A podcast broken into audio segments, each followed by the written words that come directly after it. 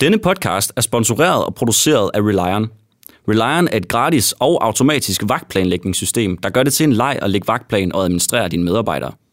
Vi giver dig tiden tilbage, så du kan blive en bedre leder, der skaber bedre arbejdspladser for dine medarbejdere. Tilmeld dig gratis nu på relion.dk, og det staves R-E-L-I-O-N.dk. Reelt set, hvis du møder en anden menneske, tro nu på det menneske, har nogle evner, tro på deres drømme, på deres vej, lad være med at prøve at pille det fra dem. Men husk at give det videre igen, når du så møder nogen. Når I for eksempel om fem år møder nogen her, måske kommer op og underviser her og fortæller om jeres historie, jamen husk, at der sidder nogle unge mennesker med drømmen, men de har nok også nogle mennesker, der siger, det kan du ikke. Så er det vigtigt, at I kommer og siger, selvfølgelig kan du det, mand. Selvfølgelig kan du det.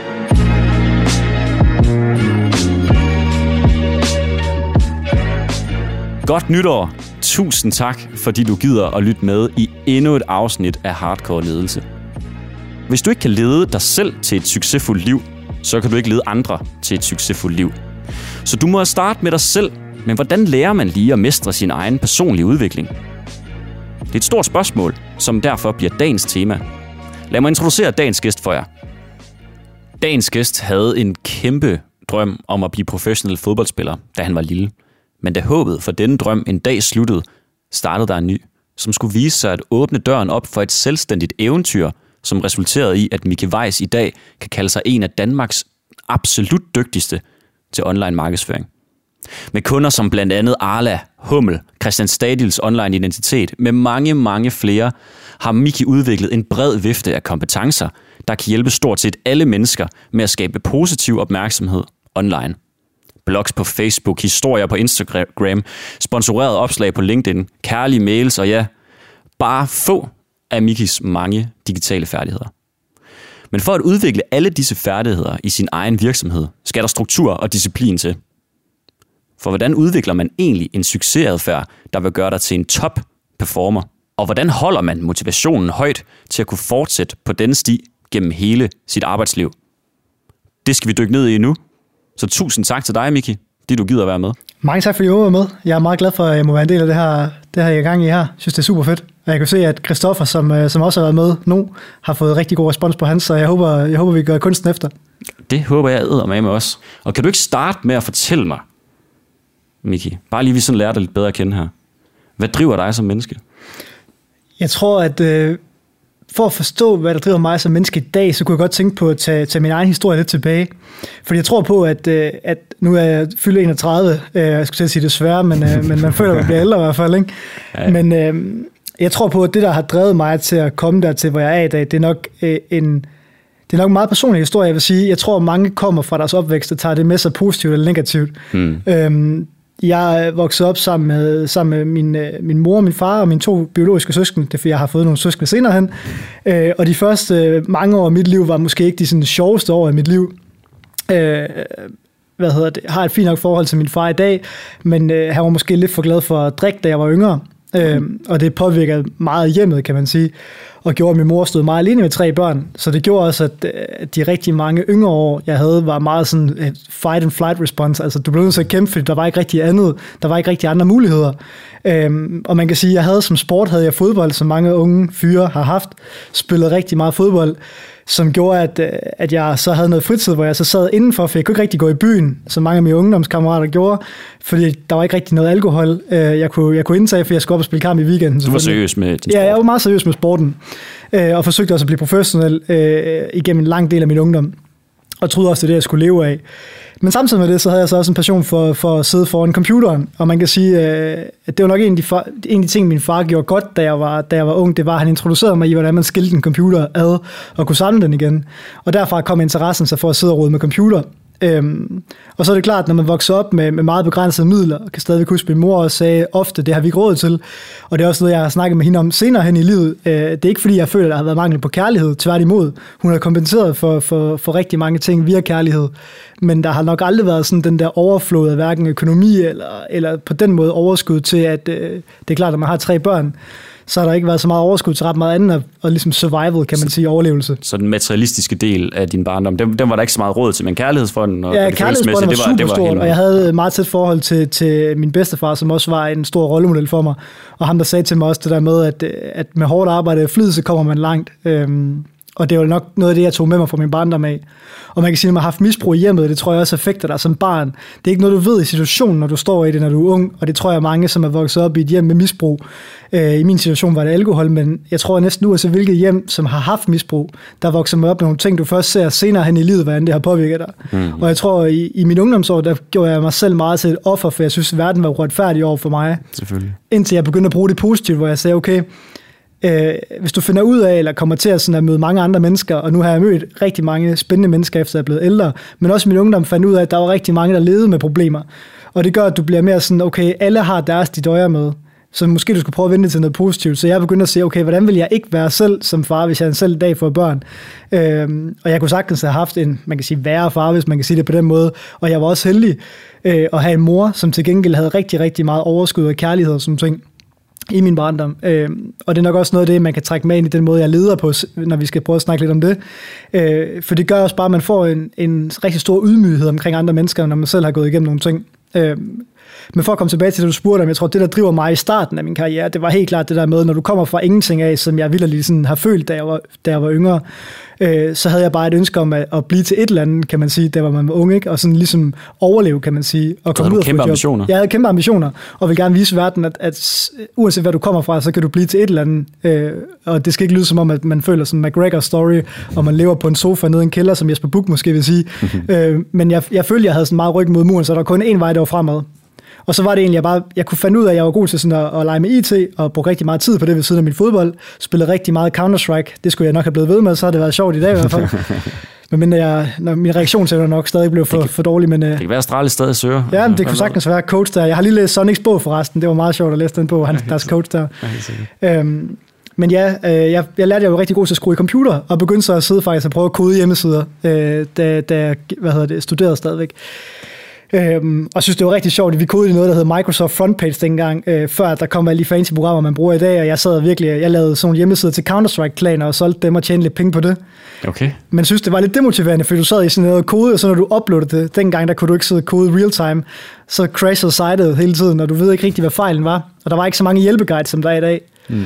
Så begyndte jeg at hoppe ind i Photoshop i stedet for, at sidde og lave plakater og flyers og sådan noget. Øh, super sjovt, fordi det kunne man så sælge øh, til blandt andet natklubber og diskoteker og sådan noget. Så det levede jeg faktisk af i et godt stykke tid og, og lærte mig selv Photoshop på den måde. Og så tilfældigvis så kom jeg ind i markedsføringsverdenen, og så fandt jeg bare ud af, jeg synes, det var spændende og det er jo, man kan sige, det er jo over 10-12 år siden i dag, så det var begyndelsen af Google Analytics, begyndelsen af AdWords rigtig havde fået fat i Danmark, før det hed Google Ads, som det gør nu, og før Facebook også sådan fik fat, og der er så annoncesystem, der kunne man én ting, øh, og apps var stadigvæk noget, man, man snakker om, når man styrketrænede, det var ikke rigtig kommet så meget i, i, i den teknologiske verden endnu. Øhm, så jeg tror, at min motivation dengang, det var nok for det første så ligesom at skabe min egen hvad kan man sige, fremtid. Øh, og, så, og så tror jeg bare, jeg ved ikke, om, om man kan sige, at jeg brugte min, min barndom og mange af de negative ting, jeg havde til ligesom at bruge det positivt senere hen i hvert fald. Men, øh, men det har jeg følt, at, at det har i hvert fald givet mig en eller anden sådan energi og et drive. Øhm, og så tror jeg også, at min morfar, som stoppede med at arbejde, da han var 90 eller sådan noget, han sagde, han sagde altid til mig, at øh, det er bedre at lave noget, og, og, fordi så går du heller ikke keder dig og bekymrer dig hele tiden. Og det har jeg nok fulgt meget med, øh, at jeg altid har forsøgt at være i gang og, og ligesom prøve at drive det til nogle ting. Så du havde den her du har haft den her personlige gejst og vilje, lyder det også, så, altså i mine ører, som om, at du har haft med dig. Jeg får lige lyst til at spørge først, før jeg dykker mere ned i, hvad der driver dig, og, og det her, hvad, om du har haft nogen til at hjælpe dig i den periode, eller gjorde du bare det hele selv, og ligesom hang op i dig selv for at nå til at nå ud til at rent faktisk kunne gøre noget ved dine ambitioner, eller havde du nogen, der ligesom gik ind og jeg tror også, det? Det, det er meget det der med, når man går igennem nogle ting, så tror jeg, at når du går igennem tingene, så går du bare igennem det, ligesom hvis du går igennem ild og andre ting, som, hvor så, så tænker du ikke så meget over, du reflekterer ikke over det endnu, det er først bagefter, du reflekterer over det det her med, at livet skal leves forlæns, men forstås baglæns. Ikke? Mm. Øh, og det tror jeg er meget rigtigt. Det er først, når du sådan kommer tilbage og så reflekterer, reflekterer over det, at du begynder at tænke over, hvilke værktøjer du har brugt. Jeg tror for mig var det rigtig meget det her med og min fodbold, øh, som, som gjorde, at jeg følte, mig, jeg følte den der disciplin og sådan ting, jeg fik fra det af. Mm. Det kunne jeg bruge meget aktivt, kan man sige. Og så er det klart, at min mor var også meget sådan, hun har aldrig presset mig til at skulle sige, du skal blive til et eller andet stort, eller du skal gøre det her, så længe du er glad, men du skal også arbejde hårdt for det, du så laver. Mm. Øh, om du er skorstensfejer, eller hvad du er, det betyder ikke så meget for mig, det var altid hendes. Og det gjorde også, at, at jeg havde den her frihed til at, ligesom at være nysgerrig, hvilket jeg stadigvæk har taget med mig i dag, være super nysgerrig på forskellige ting. Øh, og så faktisk her i mine senere år, fra jeg var sådan 27, 28, 29 og frem, har jeg, har jeg brugt meget brug af sådan mentorer på forskellige måder, men også psykologer og sådan ting, og går stadigvæk til det. Ofte tager jeg sådan en periode, hvor jeg går til det, hvis jeg synes, der er nogle ting, der sådan, jeg går og tumler med. Øhm, også bare på at få nogle eksterne sparringer ind over. For nogle gange, så kan man godt selv, tror jeg, vi alle sammen kender, køre ned i et andet hjul, som det er svært at komme op af igen. Øhm, og så tror jeg lige så meget det der med at, at være nysgerrig på ens egen sind, øh, det, det, har jeg også det har jeg fået rigtig meget ud af. Ja, fordi det lyder som om også, da du sagde før, at du ligesom havde, du gik med noget med din familie, der gjorde det rigtig svært for dig at være i, men det får du skiftet. Ja. Så du egentlig får, det til noget positivt, fordi du lærer, hvordan du skal bruge det her, den her historie, du måske har fortalt dig selv, ja. gennem, hele, gennem hele din ungdom til at vente til, hvordan du kan bruge den konstruktivt til at få dig tættere på dine ambitioner. Og lige præcis det med ambitioner, kunne jeg godt tænke mig at dykke lidt ned i, fordi du sætter en ambition højt. Man kan sige, at du sætter en overlægger meget højt ved at sige, at du vil gerne blive sådan noget stort her i livet. Mm hvordan, at, jeg tror ikke, det kan være demotiverende for mange at sætte sådan en forventning så højt op, eller hvordan, var det, hvordan gik det ind og motiverede dig egentlig til at gå i gang med noget? Jamen, det er meget sjovt, at du siger det, fordi jeg har også tænkt over det senere hen, nu har jeg været, været privilegeret at have unge mennesker under mig også øh, i form af ledelse, og jeg tror altid, det handler om at finde noget benzin, der driver en. Og jeg tror, at den benzin, den skifter i løbet af livet. Øh, de ting, der drev mig, da jeg var 18-19 år, det er slet ikke de ting, der driver mig i dag. Mm. Øh, og, og, men jeg tror også, det er farligt at gå ind og sige, at det er rigtigt og forkert, hvad der driver dig. Fordi nogle gange, når jeg for eksempel har specielt unge fyre, når jeg har ansat dem, de tror, mange tror, nu skal jeg ikke generalisere. Ja, skal passe på i hvert fald. At det, det handler om at, at leve et liv ligesom Dan Bilzerian, øh, hvis, folk, hvis folk kender ham. Mange damer, hurtige biler og masser af penge. Og stort skæg. Og stort skæg også, ja. ja. Hvis man kan gro det, så vil det være rigtig fedt. Ja, det var ja. vildt. Ja. Jeg kan også se, at du er på vej, jo, så det... Jeg prøver Ja, du prøver, ja. Der er lidt Dan Bilzerian. Ja, lige noget mere pus over. Ja. Ej, men jeg tror, at jeg, jeg tror, og, og jeg tror, det er farligt at pille den energi ud af unge fyre, hvis det er det, der driver dem i nuet. Øh, mm. ikke for at sige, at man skal leve materialistisk liv, det er slet ikke det. Jeg tror bare, det er farligt at gå ind og prædikere, hvad der skal være motivation for den mm. enkelte person. Fordi jeg har også mødt nogle mennesker, som øh, måske slet ikke havde, at det skulle være noget materialistisk, men det skulle være noget at gøre verden et bedre sted. Øh, og så, så tror jeg bare, det er meget godt at sådan finde ud af, hvordan kan du måle de ting, du gerne sætter dine ambitioner på. Det er klart, min ambitioner er også vokset over tid. Jeg kan huske stadigvæk det første møde, jeg havde med Christian Stale tilbage i 2011, der havde jeg drukket lidt for meget kaffe, før jeg skulle ind til det møde. Snakket lidt for hurtigt, før det møde, det gør jeg sådan generelt, men det møde, der snakker jeg rigtig hurtigt, for jeg var meget nervøs, kan jeg huske. Og det er jo sådan nogle ting, man lærer af, og så bliver det hverdag. Så lige pludselig så den, den du lever i hverdagen, er bare sådan standarden. Så nu, når jeg snakker med, for eksempel, nu er jeg også privilegeret at arbejde sammen med, med Jan Lermann igennem nogle af de projekter, jeg har. Og for 10 år siden havde jeg nok tænkt, hold nu kæft man, det er Jan. Nu skal man lige sådan, uha. Han får løvens hule, ikke? Jo, lige præcis. Ja. Hvor man sidder og tænker, wow, det er nogle, det er nogle store personligheder. Men det er også noget, der bliver, det bliver hverdag for dig, og du ved, finder også bare ud af ved at omgås med rigtig mange succesfulde folk, at de har de samme ting med i bagagen. Faktisk nogle af de bedste ledere, jeg har mødt, det er ledere, som har haft ekstremt meget modgang. For den modgang har de så brugt til at kunne finde empati, og dermed lede andre mennesker. Og det er det, jeg tror nogle gange, der er nøglen for nogle af de dygtige ledere. Det er også sådan, jeg selv altid har ledet i de situationer, hvor det har været, hvor jeg har skulle lede andre mennesker. Det har altid været ud fra empati, fordi jeg godt forstår, hvor folk kommer fra. Og jeg forstår også godt, at deres personlige udvikling er lige så vigtig som virksomhedens udvikling. Og det tror jeg nogle gange, i hvert fald nogle af de virksomheder, jeg har set, hvor, det er, hvor ledelsen måske ikke har været helt i top, der kan det i hvert fald være et for stort fokus på virksomheden, der har været en udfordring. Hvordan leder man med empati? Jeg tror for mig at se, så handler det meget om, at jeg, jeg ser det meget som to cirkler. Da jeg var i firtal og var markedsføringsdirektør derude, som blev solgt til Mata sidste år, og blevet rigtig store nu, øh, og har haft et rigtig godt forløb, med også igennem løvens hule bagefter. Mm. Øh, der var det meget sådan for mig at have to cirkler. Du har din personlige cirkel, og du har virksomhedens cirkel. Så skal du finde et overlap i midten af de to cirkler. Det er der, jeg tror, du får det bedste ud af medarbejderen. Jeg tror ikke, du får...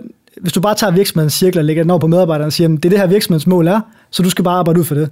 Så tror jeg, du får en meget indimensionel medarbejder, som ikke tænker ret meget over virksomheden, når han går ind klokken 4. Det er min egen filosofi. Øh, men hvis du spørger medarbejderen virkelig sætter sådan ned og siger, hvad vil du gerne opnå i den tid, du er her? Øh, man ved aldrig, hvor lang tid man er i en virksomhed. Hvad er, det for, øh, hvad er det for nogle ting, du gerne vil prøve at arbejde med? I dit private liv, hvad er det så, hvor vil du gerne rykke dig henad? Er det et nyt sprog, du gerne vil lære? Hvordan flytter vi nogle ting rundt? For eksempel, hvis du har en medarbejder, der siger, jeg vil gerne rejse rigtig meget, men du ved godt som leder, at den stilling, personen er blevet plantet i, der er ingen rejsedag, så har vi et mixmatch på de to ting. Hvor jeg tror på, at hvis du samtidig får de to ting til at hænge sammen, de to cirkler til at overlappe hinanden, så tror jeg, at i midten der, der har du noget fuldstændig unikt energi. Øh, og det har jeg bare set rigtig gode eksempler på, hvor det handler som leder om at gå lidt længere for de medarbejdere. Det synes jeg er super interessant. Hvordan finder man så som leder den her øh, indre cirkel, der overlapper mellem de to? cirkler, hvis jeg ligesom må dykke lidt ned i det? Ja, meget, meget godt spørgsmål. Jeg tror, det, altså for det første, så ved man jo ofte, hvad virksomhedens mål er, for det er sådan nemt at sætte. Der, hvor jeg tror, folk er bange for at spørge, det er indtil det personlige øh, på den enkelte ansatte. Jeg havde et meget tæt forhold med alle de ansatte, jeg havde jo i firtal. Øh, også fordi, jeg spurgte også, øh, hvad gør der, øh, hvis de kom til mig og havde nogle personlige problemer, så er det meget sådan, hvad gør der glad, hvad gør der ked af det? Okay, men hvad er det for nogle arbejdssituationer, vi kan forbedre? Og så lad være med at skabe en eller anden sådan utopi øh, fortolkning af ens arbejde. Selvfølgelig, der vil altid være nogle ting, der er hårde ved ens arbejde. Det ved vi alle sammen. Jeg synes det heller ikke, det er sjovt nogle gange at skulle lave regnskab. Hør med. Og, ja, der, der hører nogle ting med, så måske prøve at sige nu, okay, hvis, hvis 30-40 procent, det er noget, jeg måske ikke så meget vil, men 60-70 procent, det er noget, jeg rigtig gerne vil. Men så har vi skabt en god arbejdssituation. Men det handler om, at du spørger dine medarbejdere, turde spørge dine medarbejdere, og så forstå også, at der er forskel på medarbejdere. Der kan være en, der er ekstrem ekstrovert, der kan være en, der er ekstrem introvert. Øh, der kan personlighedsprofiler, som vi også havde i firtal, være et rigtig godt øh, værktøj til at, til at bruge det aktivt. Men også bare spørge folk. Du finder ofte ud af, jamen hvis du har en medarbejder, der, der, der, der, der har det dårligt ved at skulle op og sige noget foran alle de andre, jamen måske du skulle prøve at takle det på en anden måde, øh, i stedet for bare at bringe personen i en eller anden dårlig situation. Så det der med at, ligesom at individuelt lede, tror jeg, der er mange, der glemmer. De tager det som om, at alle er ens. Mm. Øh, det er i hvert fald det, jeg sådan ofte, ofte ser. Så der skal så det du siger, der, så skal der fra leders side af være sådan en oprigtig interesse til rent faktisk at lære personen bag rollen at kende, så man kan vide, hvor personen skal sættes hen, og, og man egentlig kan hjælpe personen med at blive bedre. For det er lidt det, jeg hører du sige, at hvad er det egentlig, du gerne vil? Ja. Fordi jeg vil som leder rigtig gerne hjælpe dig med at komme derhen, ja. hvor du gerne vil hen. Men det kræver bare, at jeg ved det til at starte med. Ja, jeg tror, jeg tror i hvert fald, det, det er det, der lykkes for mig. Jeg tror ikke, at det er, sådan, det, det er måske ikke alle, der, der vil lede på den måde, men jeg tror, at jeg, jeg leder rigtig meget med empati, for jeg ved også, hvordan jeg gerne selv vil ledes. Mm. Og jeg, jeg, jeg tænker også over, okay, øh, det, det er jo, ligesom Morten Albert også siger, det er jo et liv, vi har, og jeg tror ikke på, at du kan opdele det i, at det er et arbejdsliv, og det er et personligt liv. Fordi du tager, ligesom du tager dit arbejde med hjem, så tager du også nogle personlige ting med på arbejde. Og der tror jeg bare, som, som leder er det utrolig vigtigt at kunne, kunne koble de ting sammen så folk ikke bliver, bliver træt af at komme på arbejde og føle, at de ikke kan øh, være i deres personlige, øh, hvad kan man sige, deres personlige følelser også. Og så tror jeg også, det handler om at give dem plads til at kunne fortælle om de ting, så det ikke bare bliver sådan noget med, at du kommer op og skal udføre de her opgaver fra A, B, C, D, E, F, G, uden at der er en eller anden samhørighed med, hvad du gerne vil med dit liv. Det er klart, hvis du, hvis du gerne vil X, og jeg sætter dig til Y hele tiden, jamen, så har vi et eller andet problem, men det skal ligesom kunne i tale sættes. Så jeg ser ofte, at, øh, at der, hvor det går galt, det er, hvor man ikke har skabt den atmosfære, hvor man kan i tale sætte ting. Og så tror jeg selvfølgelig... Måske tryghed. Ja, tryghed på arbejdspladsen. Ja. Også det der med, at du bliver ikke fyret. Øh, fordi hvis du, siger, hvis du siger noget forkert, at du bliver, der bliver ikke kigget ned på dig, hvis du siger noget forkert. Sig din holdning. Ja, sig din holdning. Kom ud ja. med, hvad du mener. Selvfølgelig på en færre måde. Øh, og der tror jeg faktisk, der i ligger en evne, som er super god. Det er at kunne zoome lidt ud og kigge på sig selv, og så reflektere over sig selv. Jamen, er jeg en god medarbejder? Bidrager jeg nok? Øh, og forlanger jeg nok? Den der kombination mellem de to ting, tror jeg er super relevant. Ja, fordi som jeg også nævnte i, nævnte i introen, så, så som Einstein siger, altså ledelse starter med dig selv. Hvis du ikke kan skabe et succesfuldt liv for dig selv, så kan du heller ikke gøre det for andre. Præcis, og det tror jeg meget på. Og det er jo bare mega fedt at høre, at høre din gejst og mærke din energi i det her, for det er jo det er virkelig noget, du brænder for. Det at kunne dykke ned i, hvem du har arbejdet sammen med, og al den del også. Men jeg vil gerne lige spole tiden lidt tilbage her i din, i din historie, hvor du siger, at du gerne vil være selvstændig, og nu starter din rejse. Fordi jeg tror, der er ekstremt mange derude, der rigtig gerne vil være iværksætter, der har fundet ud af, hold da op, det der iværksætteri, det er fedt, det er frihed, det er mig selv, det er min egen evner, jeg kan bare gøre, hvad jeg vil resten af mit liv og tjene kassen på det. Yes. Og så vågner man dagen efter, sådan, kigger selv i spejlet og tænker, hvad er jeg egentlig god til? Så hvordan fandt du egentlig ud af, hvad du gerne vil arbejde med, og hvad du egentlig var god til med den her computer, udover bare at samle den? Jeg tror, jeg, jeg tror, det kom gradvist, vil jeg sige. Jeg synes, der var noget spændende ved det der med internettet. Det var stadigvæk sådan, altså hele webshop-delen var stadigvæk meget ny dengang. Øh, det var før Shopify kom, det var før Magento fik rigtig fat, og det var før, at alle gerne ville på nettet. Der fandtes heller ikke influencers og blogs på den måde, som der gør i dag. Øh, jeg følte bare, at SEO var meget spændende, øh, og så begyndte jeg at arbejde med SEO og kunne se, at vi rykkede noget. Det var før, det blev så konkurrencepræget, som det er i dag. Ja. Og det synes jeg var sindssygt interessant. Og så tror jeg bare, at derfra, Øh, så fik jeg en nysgerrighed Jeg begyndte at læse rigtig mange bøger omkring det, og begyndte også at læse andre bøger end bare lige markedsføring, og så fik jeg den der, okay, i at dykke ned i nogle felter, så finder du ud af, ikke hvor meget du ved, men hvor meget du ikke ved. Og det er virkelig det, bøger og læsning og generelt at opsøge ny viden har gjort for mig. Øh, og det er noget, der sådan har taget mig med her også i mit voksne liv. Og man kan sige, at dengang, der havde jeg jo ikke en idé om, at jeg skulle arbejde markedsføring resten af livet. Jeg havde faktisk en idé om, at øh, jeg egentlig gerne ville rejse, og jeg gerne ville lave nogle andre ting, og jeg havde også en drøm om at komme i militæret og sådan ting. Men så tror jeg bare, at nogle gange så finder du ud af, at der er egentlig nogle ting her, der fungerer meget godt for dig. Og så er det klart, at jeg skulle stadig tjene penge, fordi jeg havde ikke lige nogen forældre, der kunne bidrage økonomisk, så det var stadigvæk sådan stadigvæk var det survival der, vil jeg sige. Og jeg husker stadigvæk nogle af de projekter, vi lavede i starten, som gik helt af helvede til, øh, hvor jeg sov på kontor inde i Mejlgade og sådan ting. Øh, så der var mange sjove perioder, når man var ung på den måde. Men, mm. men det er også det, der gør, at, at du lærer at sætte pris på nogle ting. Altså dengang, der satte jeg nok mere pris på, når der var råd til sushi en gang hver kvartal, eller sådan ting, i forhold til nogle af de møder, man har i dag, at spise god mad en gang imellem. Øh, men det er sådan ting, der også gør, at du bliver ydmyg, og du lærer at sætte pris på ting. Øhm, men det gav mig rigtig, rigtig god, øh, god erfaring med at få lov til at teste nogle ting af, øh, og se i bagspejlets lys, så kan man også sige, i dag, der har jeg måske arbejdet med Google Analytics i 10 år, Facebook-organisering siden det kom til Danmark, og jeg har arbejdet med Google Ads i lang tid. Generelt hele markedsføringspaletten, men jeg er også vokset op med det. Så jeg forstår godt folk, der logger ind i Google Analytics i dag og tænker, wow, et system. Det var det bare ikke for mig på samme måde, fordi det har bare taget et skridt ad gangen, og jeg, jeg startede ligesom, da det var helt basalt i Danmark. I dag er også mange flere systemer, man skal sætte sig ind i, så man kan sige, at jeg har været privilegeret at få lov til at vokse op med de systemer, og selvfølgelig undersøgt at blive ved med at udfordre mig selv på at blive, på at blive bedre til det og, og få ny viden. Øhm, og det er også det, jeg prøver på at appellere til alle de folk, jeg arbejder sammen med. Det der med, jeg kan lære rigtig meget af en ung gut, der bruger Snapchat hver dag, eller bruger TikTok hver dag, mm. eller bruger nogle af de andre systemer hver dag, som jeg ikke vidste på forhånd. Jeg elsker at sidde og observere folk, der bruger nogle systemer, jeg ikke selv bruger. Måske også den her nysgerrighed, du snakker om før, der kommer med. Du bliver ved med at udforske, hvad fanden er der derude og eksperimentere med det. Lige præcis. Ja. Og så tror jeg også det der med, at man skal huske på, jeg plejer også at sige det øh, til nogle af de, dem, der arbejder tæt på mig, øh, som jeg sidder på kontor med, som også arbejder for mig. Det der med, at det, det er ligesom at have, have en håndfuld sten, du kaster ned i vandet. Det kan, handler om at kaste mange sten ned i vandet, så det spreder en masse ringe øh, inden for dit liv. Og det har det gjort for mig. Jeg har arbejdet gratis utrolig meget i starten af min karriere for at få et masse god netværk. Øh, jeg kæmpede kæmpede en kamp for at arbejde for Christian i starten. Han vidste jo ikke, hvem jeg var, så jeg kæmpede bare for at få lov til at arbejde gratis for ham, for at komme ind og møde nogle i hans netværk. Og jeg tog til møder, hvor jeg knap har råd til at tage toget til København, så tog jeg stadig til møder derover for ligesom at prøve på at finde ud af, hvad kan jeg gøre herover, hvem kan jeg hjælpe. Og tog alle de cases, jeg kunne, selvom jeg godt vidste, at der ikke rigtig var nogen penge i det. Øhm, men det har også givet mig en masse erfaring, og gør det stadigvæk i dag, hvis jeg falder over noget, jeg tænker, wow, jeg kunne lære meget af det her. Selvom jeg ikke tjener på det, så gør jeg det stadigvæk, fordi jeg tænker, det giver mig så meget viden fremadrettet. Og der tror jeg også mange iværksættere, hvis vi skal komme tilbage til det der med at starte, mange tror også og har sådan en forkert fortolkning af, hvordan det er at være iværksætter. At du bare vågner op og får en idé, og så bliver du milliardær tre dage efter. Hvis man det kunne vir- være nice. Det kunne være nice. Det kunne være super nice. Og jeg tror også, at jeg drømte om det i starten, og kan huske, at jeg bare skulle have en Audi R8 hurtigst muligt. Det kan noget. Øh, ja, det kunne, det kunne noget dengang. Ja, jeg vil sige, det motiverer mig ikke lige så meget i dag, som det gjorde dengang, ja. men... Øhm, men hvis man læser alle historierne fra dem, der har startet selv i store systemer, øh, Twitter, Instagram osv., du vil altid kunne finde en eller anden historie ud af en million, der har gjort det godt. Men næsten alle de her, det har bare været en virkelig lang rejse.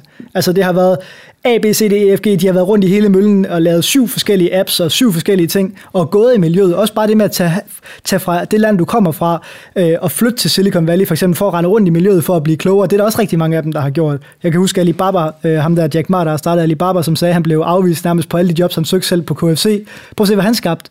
Og der tror jeg, at mange de bliver ofte, øh, hvad kan jeg sige, de tager nederlaget rigtig meget til hjertet. Nederlaget? Ja, altså det der med, hvis de bliver afvist i noget, eller hvis de ikke lykkes første gang, de prøver noget. Mm-hmm. Øh, eller hvis du for eksempel, du synes, du er pissegod til at lave grafik, men der er ikke nogen, der gider købe det, du laver de første fem gange. Nå, men hvad så den 10. gang? Hvad så den 20. gang? Hvad så den 30. gang? Dem, der lykkes med det, øh, det er bare folk, der er blevet ved i rigtig, rigtig lang tid. Og hvis man undersøger alle dem, der har nået til tops, wow, de har forsøgt mange gange, før de kommer dertil.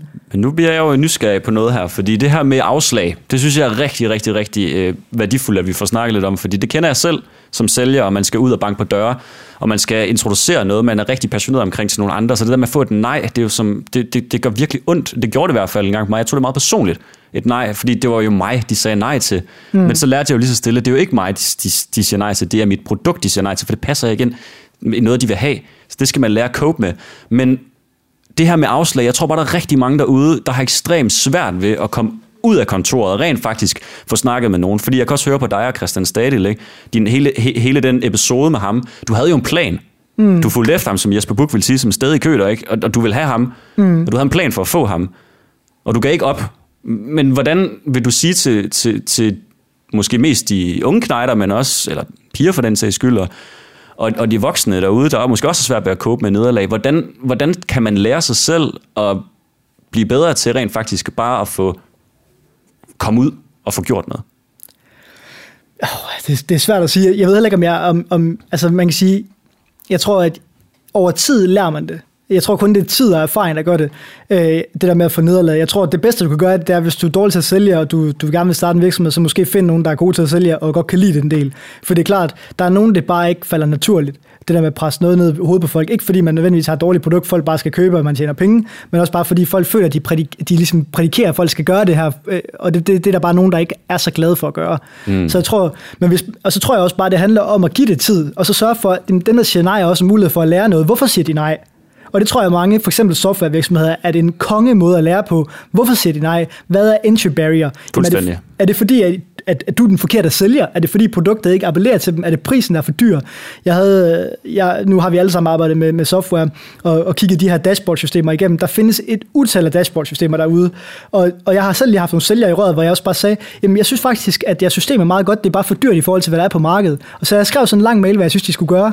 Fordi jeg forstår godt, at de synes, de har udviklet et super fint system, men hvis du har sat prisen 10 gange så højt som de konkurrenter i markedet, jamen så, Så har vi et problem. så har vi et problem, mm. fordi systemet kan ikke 10 gange så meget. Mm. Så det handler også om at være fair sit eget produkt. Ligesom at når jeg snakker med nogle af mine kunder, så spørger jeg dem også en gang i måneden, en gang hver kvartal, spørger jeg dem også øh, på nogle forskellige parametre, er du tilfreds med mit arbejde? Øh, er, er, er, det værd i forhold til det, jeg betaler? Øh, fordi det er super hårdt at spørge om, og jeg er altid bange for at gå ind og åbne det der Google Formark, derfor man tænker, hold nu kæft, man, nu skriver de, det er noget lort, det han har lavet. Ikke? Men det gør også bare, at du har mulighed for at forbedre ting, og du har mulighed for at tage en dialog om det. Jeg tror, det er værre at gå med sådan en anden, og det har jeg også oplevet, folk der tænker, åh, oh, den der plante, eller et eller andet, jeg har fundet på den her idé, øh, den skal folk bare købe. Så går der et halvt år, de får ikke solgt noget, men de gider heller ikke ændre ideen, for de er så arrogante omkring den idé, de har så. lavet. De holder for meget fast i den. De holder for meget fast i ideen. Og hvis man kigger på nogle af de apps, vi bruger, jeg mener, det var Instagram, det startede også som at være en anden app, end det egentlig endte med at blive, fordi at de var villige til at skifte appens teknologi og appens måde og hvad man sige, brugeradfærden til appen. Et begreb, vi arbejder med lige præcis, det er det, der man, man holder sig agil. Altså omstillingsparat, tilpasningsdygtig. Lige præcis. De her ting. Man kan se Blockbuster for eksempel, nu, nu mener jeg så ikke, at det er streaming, der slog Blockbuster ihjel, men Blockbuster i dag er jo også streaming. Hvis de havde skiftet dengang, så var det ikke sikkert, at Netflix har fået så stor en market share, som de har i dag. Det er sådan nogle ting, hvor jeg tror, at specielt nogle af de ældre virksomheder, jeg ser, de er ikke særlig agile, og de arbejder meget, meget, meget langsomt i deres hvad kan man sige, til at skifte tingene om til at være digital eksempelvis. Det gør så, at der kan komme nogle andre i kølvandet på dem og slå dem. Og det er, det er den del, jeg nok tror, at mange sådan glemmer, det er, at verden er også omskiftelig omkring dig.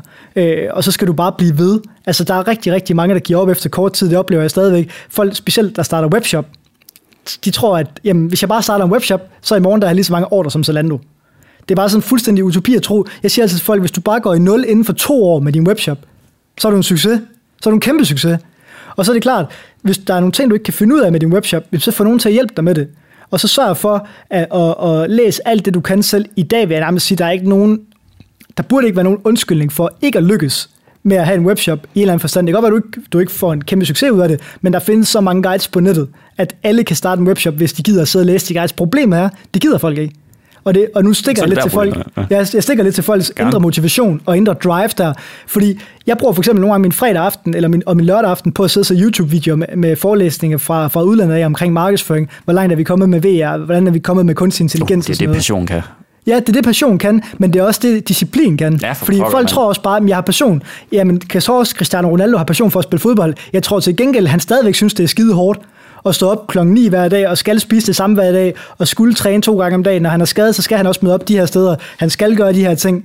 Det tror jeg stadigvæk, han synes, det er hårdt. Men det disciplin kan. Og der tror jeg, mange folk, de har ikke disciplin. De har ikke givet sig selv de retningslinjer for at skabe en disciplin. Og jeg tror, nu har jeg læst rigtig meget af psykologen Jordan Peterson, som, som jeg er stor fan af, øh, hvor, han, hvor han også kommer ind på det der med, det som folk ofte gør forkert, og det her ser jeg så tit, det er, at de laver en to-do-liste, som er fuldstændig uoverskuelig, og så går de tilbage og laver et eller andet lort alligevel, spiller Playstation, whatever, for de gør det uoverskueligt for sig selv. I stedet for det, han også siger, det er, jamen gør det, der ligger foran dig, som du kan fikse i dit liv. Og alle ved, der er nogle ting foran dem, de godt kunne fikse. Og det, og det ved du også med dit arbejde. Du ved godt, der er nogle ting lige nu, du godt kunne fikse, hvis du tog dig sammen, satte dig ned og fikse dem. Men hvordan, hvordan skaber man de her rammer for, for sig selv? Fordi hvordan har du gjort det? Disciplin, ja, men for mig lyder det også som en skill. Altså noget, man helt konkret skal udvikle for sig selv. Fordi det kan godt være, at jeg har nogle store mål, jeg gerne vil med mit liv. Men der kan jo ikke bare komme hen.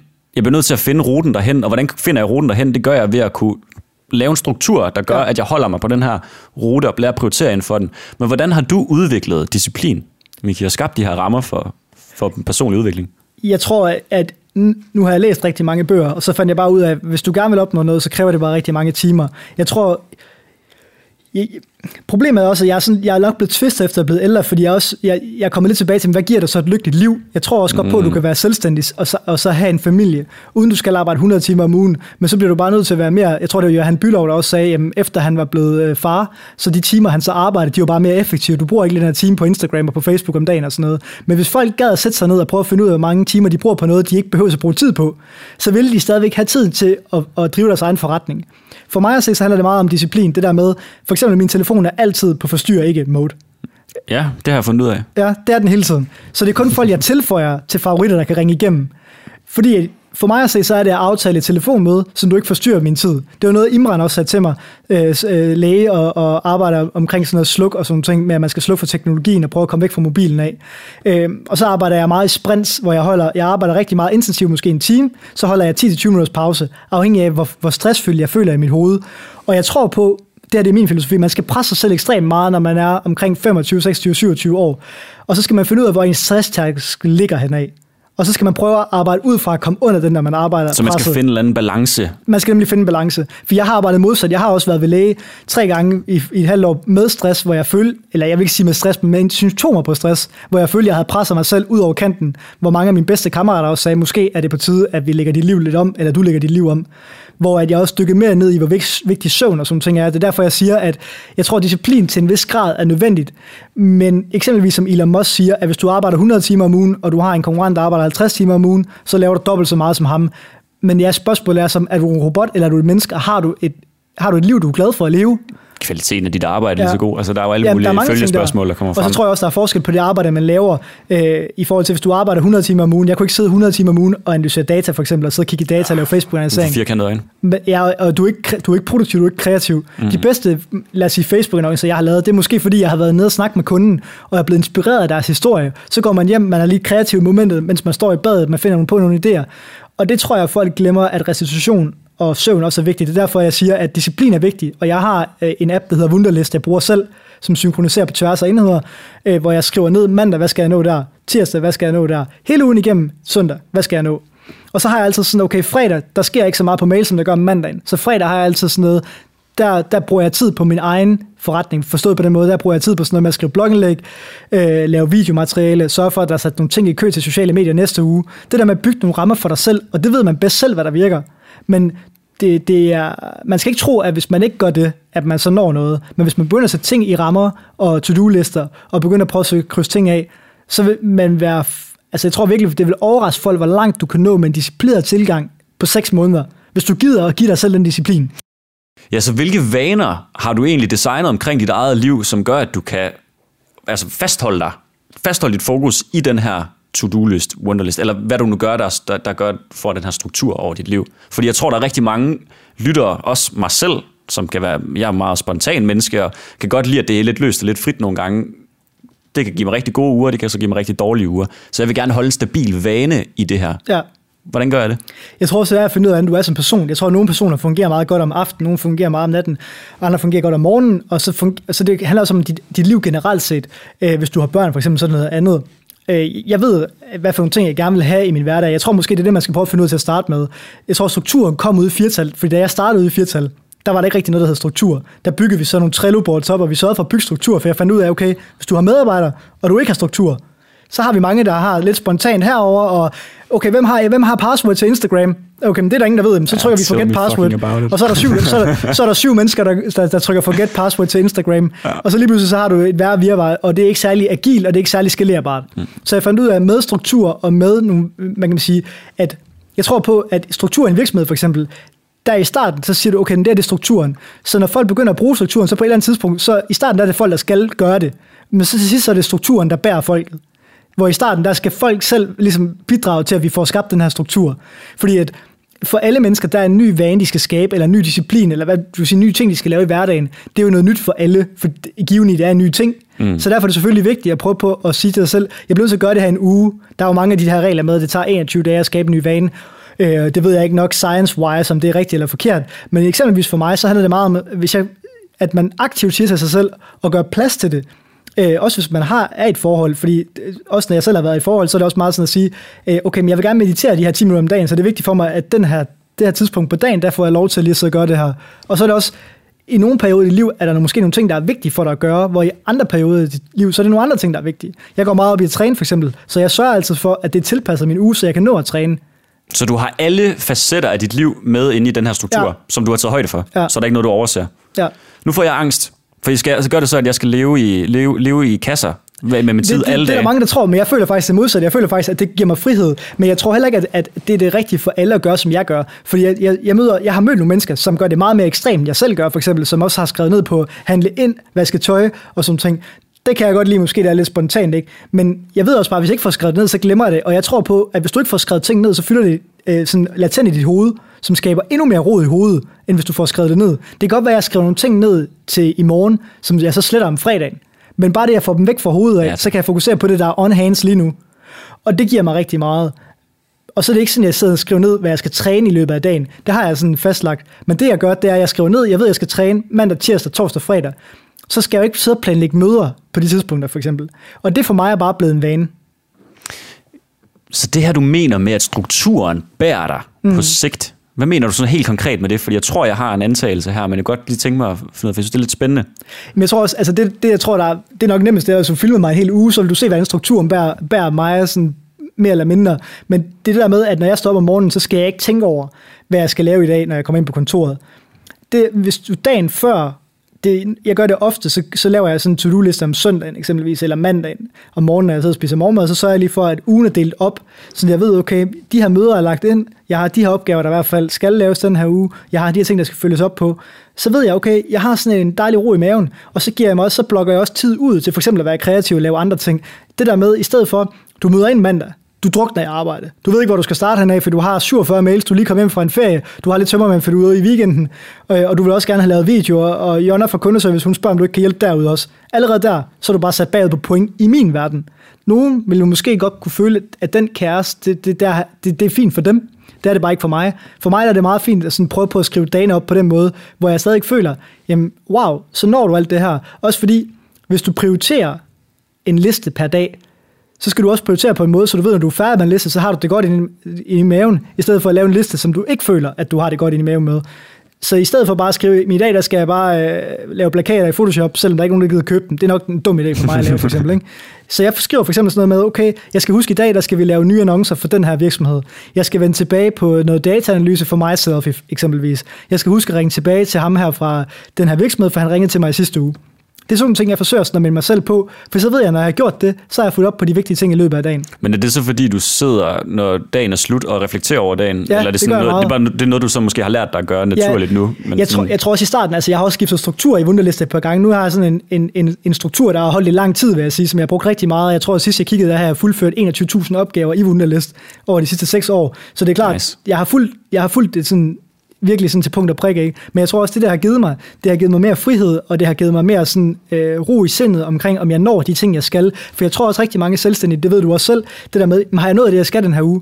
Så er det bare en, en dejlig følelse at kigge på din to-do-liste og sige, det har jeg faktisk. Mm. For de ting, jeg satte mig for, dem har jeg nået. Det er pisse motiverende. Det er mega motiverende. Mm. Og eksempelvis min uge kan godt blive, være meget sådan hektisk, føler jeg selv, øh, op til fredag for eksempel, torsdag fredag. Men så er det vigtigt for mig at sige, at fredag, der vil du gerne arbejde på din forretning, og ikke bare i din forretning. Og med det mener jeg, at du laver noget aktivt, som gavner din forretning. I stedet for, at du bare sidder og grinder flere mails igennem. Så det er sådan drift mode versus helikopter mode, at man lige sådan Ja, planlægger præcis. tid til Ja. også. Det, det synes jeg jo et eller andet sted kreativ brug af ens tid.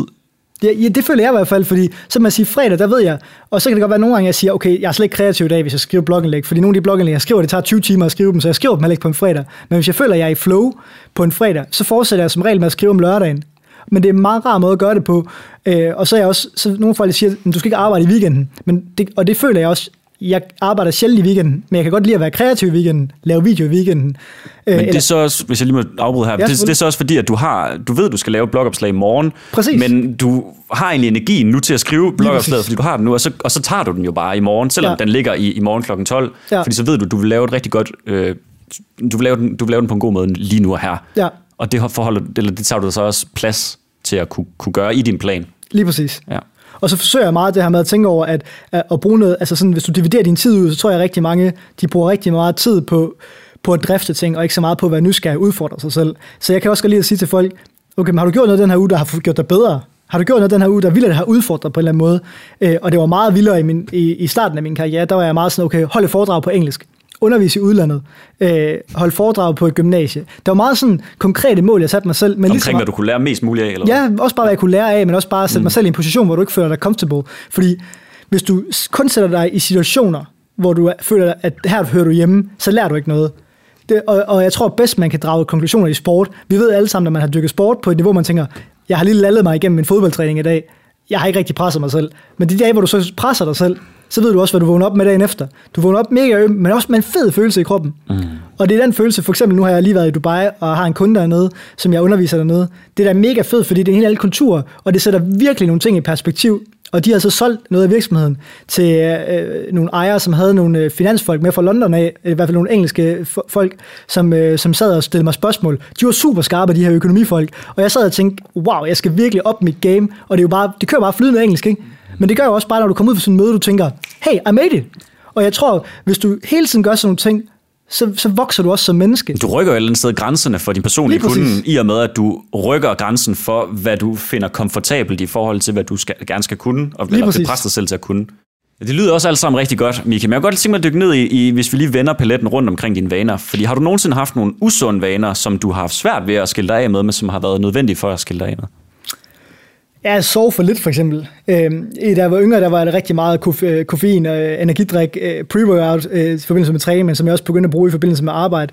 Øh, det her med at, at sidde og arbejde så langt ud på natten, og så stå op klokken 6 næste dag for at køre på et koffein-trip. Jeg tror, at det nogle gange kan være nødvendigt i dit liv, men det er også det, jeg prøvede på at sige med det hensyn til med stress. Det der med, hvis du finder ud af, hvor din stresstærskel går. Jeg ved præcis, hvornår jeg begynder at blive presset. Og der er jeg blevet meget sådan, husk at sige nej til folk, fordi der er ikke nogen, der gør det på dine vegne og det er nok en vigtig læring, specielt når man er selvstændig. Der er ikke nogen, der siger nej på dine vegne. Det er kun dig selv, der kan lære at sige nej til ting.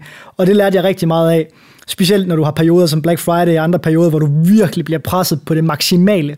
Hvis du ikke lærer at sige nej, der er ikke nogen, der gør det for dig. Mm. Og det er lidt det samme som, hvis du ikke tager bolden og ligesom gør noget og siger, hvad du gerne vil have ud af et samarbejde, så får du heller ikke det, du gerne vil have. Men på samme måde, så skal du også lære at sige nej.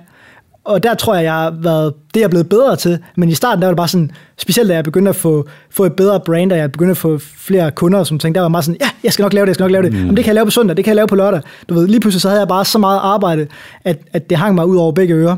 Øh, så der lærte jeg at sige, sige nej. Øh, så hvordan laver du den her prioritering? Hvad prioriterer du op imod? Hvad vælger du? Hvorfor? Hvad vælger du ikke, og hvorfor? Man kan sige nu, efter jeg, øh, jeg har arbejdet med det mange år, så, så, ud, så vil jeg også gerne have nogle ting, der udfordrer mig, og som jeg selv synes, der er fedt at arbejde med. Jeg kan godt lide at arbejde med cases, hvor det måske er produkter, jeg selv godt kunne tænke mig at bruge, bare fordi mm. det gør, at det er bedre og nemmere for mig at sætte mig ind i casen. Så synes jeg også, at jeg motiverer som menneskers energi, øh, og, den, og den bliver jeg meget draget af. Øh, ikke så meget netværk, som det var tidligere, fordi øh, man kan sige, når man kommer op til en altså netværk, det er sådan, hvad skal jeg bruge netværket til? Det er klart, hvis der er nogle mennesker, jeg gerne vil møde, jeg, vil, jeg synes, det var det fedeste i verden at sætte mig ned og snakke med, hvad hedder Mark Zuckerberg for eksempel, ikke? men det er ikke sådan, jeg, altså, det er ikke sådan, man gider at gå efter det på den måde, hvis du kan følge mig. Så, ja, både og, fordi for, for, for unge iværksættere tror jeg, at netværk er fuldstændig altafgørende. De relationer, man kan gøre sig for at komme fremad, men man når måske bare en, en, et, en grænse på et tidspunkt, hvor det ikke er så afgørende mere, fordi nu skal jeg ja, gang med at producere men, i stedet for. Men jeg tror stadigvæk, at mange de spørger også mig, jeg får rigtig mange unge, specielt unge mænd, der spørger mig, hvordan finder jeg en mentor? Jamen, hvad vil du gerne have ud af en mentor? Fordi mentor kommer ikke til at flytte din verden for dig. Og det tror jeg er meget relevant at, huske på. Og det samme gælder lidt det her med, at med netværk, men hvad vil du gerne have ud af et netværk? Da jeg var yngre, der hidede jeg også efter at få et godt netværk. Det er klart, jeg har fået noget ud af det, men man skal også passe på, at man ikke bare løber efter et netværk for at bruge netværket, fordi et netværk går jo begge veje. Grund til, at jeg har fået et godt netværk, er jo fordi, jeg har givet meget mere, end jeg har taget. For jeg har altid været opmærksom på at give og give og give og give. Hvor dem, der kommer til mig, det er fordi, de gerne vil have af et netværk. Mm. Så jeg tror, det er vigtigt, at man tænker over en balance der. Fordi hvad kan jeg egentlig bidrage med i et netværk? Sådan tænker jeg altid. Jeg har også sagt nej til at være med i nogle netværk, eller sagt, jeg tror faktisk ikke, jeg kan bidrage her. Og det har jeg også sagt til kunder. Det der med at være ærlig på ens egne evner, men jeg, jeg kan faktisk ikke bidrage til noget i den case her. Og det er også derfor, jeg siger, jamen Mark Zuckerberg, hvad skulle han bruge mig til? Jeg tror, han har nok eksperter omkring sig. Men derfor synes jeg, det kunne være sjovt at sidde og snakke med ham. Men det er ikke sådan, jeg higer efter at skulle sidde og snakke med ham i et lokale, eksempelvis. Øh, der var med yngre, det er ikke tænkte, et mål. Det er ikke et mål i sig selv. Nej. Hvor jeg, der, der, var yngre, der kan jeg også huske, jeg tror, det var det fedeste i verden at sidde og snakke med Jesper Booking. Øh, fordi det ville bare, wow, Jesper Book, det er ham, der har lavet Just Eat. Han, dengang der havde han en Maserati og kørte rundt ud i og man kunne høre den, når man var forbi. Ikke? Fed street credit. Lige præcis. Ja. Det, det havde været meget fedt. Øh, men den følelse har jeg ikke længere. Øh, så jeg tror, det er meget vigtigt, at man sætter sig nogle mål for, hvad for nogle ting, man gerne vil have. Så for mig at se, det jeg søger i en case, det er, kan jeg flytte den her case? Okay, det kan jeg godt. Er det nogle fede mennesker at arbejde sammen med? Det er det faktisk. Okay, fedt produkt? Yes, let's go. Lad os se, hvad vi kan gøre sammen. ja, fordi så bliver, dit, så bliver dit slutprodukt, dit, dit bidrag, du også kommer ind på, det bliver jo vel også bedre. Meget bedre. Meget, meget bedre. Jeg har prøvet at have nogle cases, hvor jeg sådan efter noget tid må sige, altså gud, jeg har prøvet alt, hvad jeg kunne. Jeg føler faktisk ikke, at jeg rykker jer nok. Øh, så jeg tror, det er bedre, hvis I tager det in-house, eller hvis I finder en person, der kan det her. Eksempelvis kunne være, hvis der er en virksomhed, der skal have meget video. Men det kan jeg ikke finde ud af. Øh, og jeg kan bare mærke, at det bliver en langsommelig proces, at jeg skal sidde og kommunikere med en ekstern videomand. Måske I skulle hyre en in-house Facebook-mand, hyre en in-house videomand tre dage om ugen, eller noget lignende, og så vil det køre meget bedre, end at have mig på sporet. Der har jeg sagt nej til nogle cases, som også har, øh, har givet mig mindre økonomisk succes, men for mig at se i min mave gøre, når jeg går i seng, så har jeg det godt. Lidt tilbage til det spørgsmål, du stillede der med, hvad for nogle ting og hvad for nogle vaner har du, har du lavet om, ikke? Mm. Det er klart en af de ting, jeg er blevet bedre til. At kende, jeg kan ikke rygte det, for det stresser mig helt vildt, hvis jeg har en case, jeg ikke kan flytte. Det stresser mig helt vildt. Eller føler, at jeg ikke bidrager nok, så siger jeg det meget ærligt til kunden. Mm. Det, er også, det er også super vigtigt at holde fast i, så man ikke laver et eller andet mismatch, så man kommer ud på et spor, hvor man egentlig ikke ikke hjælper hinanden yderligere, man går, går lidt hinanden på næverne, så skal man måske bare stoppe samarbejdet. Lige præcis, specielt i den verden, jeg lever i i hvert fald. Jo, du siger det her med, når man skal ud og have sådan en mentor, så kan man ikke bare forvente, at mentoren har, har oceaner tid, og, og ligesom skal lære dig, hvordan du skal gøre alt. Du har ligesom selv et ansvar i det her. Har du nogensinde haft en mentor, eller hvordan vil du hjælpe der andre derude, der måske søger en mentor? til at finde den rette. Det, der er lidt sjovt med det her ord mentor, det, jeg synes nogle gange, det bliver, sådan, det bliver forstået forkert. Øh, det bliver forstået som om, du skal finde en, der kan hjælpe dig. Øh, det skal, det, det skal du altid gøre. Du skal altid forsøge at omgås med mennesker, ikke mentorer, men med mennesker, der løfter dig opad. Øh, og med det, der, der mener jeg det her med, at der er jo regel med, at hvis, øh, hvis du har fem mennesker omkring dig, så bliver du som gennemsnit af de fem mennesker. Og det er både negativt og positivt. Og med det mener jeg også bare, husk, prøv at kigge omkring dig. De drømme, du har, når du siger dem højt til dine venner, ønsker de så det bedste for dig. Og det er der, jeg tror, du skal starte, hvis du gerne vil have en mentor. Og så er det klart, at du skal finde ud af, hvad, hvad er det egentlig, du søger i en mentor. Jeg tror, at nogle mennesker søger måske også svarene, men svarene har en mentor jo ikke for dig på dit liv. Tværtimod, dem skal du finde selv. Det, en mentor kan gøre for dig, det er at åbne nogle døre. I mit liv har jeg haft mange mentorer i forskellige områder i mit liv, men det har også været, fordi jeg har fundet ud af, hvad for nogle ting, der interesserer mig. Så eksempelvis, øh, så vil jeg gerne lære noget om træning. Så finder jeg en der, der ved rigtig meget om træning. Så han bliver jo mentor, eller er det så en mentor, eller er det bare en hjælper, på vejen til at lære noget nyt, kan man sige. Der er jo inspiration at hente alle steder. Der er inspiration, og alle mennesker er inspirerende. Jeg har lært ufattelig meget af folk, som jeg ikke troede, jeg skulle lære noget ja, hvis man af. kigger efter det, så hvis finder man... Man kigger efter det, ja. ja. Og så, jeg, jeg tror mere, det handler, det handler ikke så meget om at finde en enkelt menneske. Det handler om at finde nogle mennesker, omgås med de mennesker, øh, som løfter dig op og tror på dine drømme. Du skal gerne turde sige blandt dine fem bedste venner, hvad din drømme er, og så skal alle sidde og tænke, go for it, man, jeg tror på dig. I stedet for at sidde og tænke, ej, det kan du ikke, det skal du ikke. Og det har jeg også et eksempel på, at det er en negativ spiral. Og jeg har masser af mennesker omkring mig, hvor jeg altid, hvor nogle af dem, hvor jeg tænker, wow, en fed drøm, hvad kan vi gøre sammen? Fordi det er en første, en mentor han vil gøre. Han vil tænke, hvordan kan jeg kombinere dig med nogle mennesker? Og det er det, som god energi det kan. Kombinere dig med nogle mennesker, så du kan få flyttes til et højere niveau i den karriere, du er på. Og det tror jeg, alle mennesker har brug for. Jeg tror, og det har jeg selv haft. Jeg har været totalt privilegeret at have nogle mennesker, som har løftet mig op øh, øh, og hjulpet mig i min karriere. Og sådan ligesom sagt, okay, men du skal møde ham herovre, for han kan hjælpe dig med det her. Og så lige pludselig så får du en mail fra en, du ikke vidste, du kendte igennem dit netværk, og så kan han lige pludselig hjælpe dig med noget. Men jeg tror, at det der med at tro på, at du kan have en mentor, øh, som har gjort det godt, eksempelvis solgt sin virksomhed for en halv milliard, han ved ikke, hvordan du skal leve dit liv. Det han kan gøre, det er, hvis du er i hans branche, så kan han nok få dig til at springe over nogle år af fejl. Og det er nok der, at mennesker kan gøre rigtig mange ting. Jeg tror, hvis du skulle starte, ligesom Hungry og starte efter Just Eat, jeg tror også Jesper Buch, han, øh, Morten Larsen, som, øh, som ejer Hungry, han kan nok ringe til Jesper Buch og så sige, de der 20 fejl, I lavede i Just Eat hvert år, eller måneden, eller ugen, eller i timen i Just Eat, kunne vi ikke lige springe over dem økonomisk set, så vi kan nå lidt hurtigere i mål. Det er jo det, en mentor han kan i den givende branche.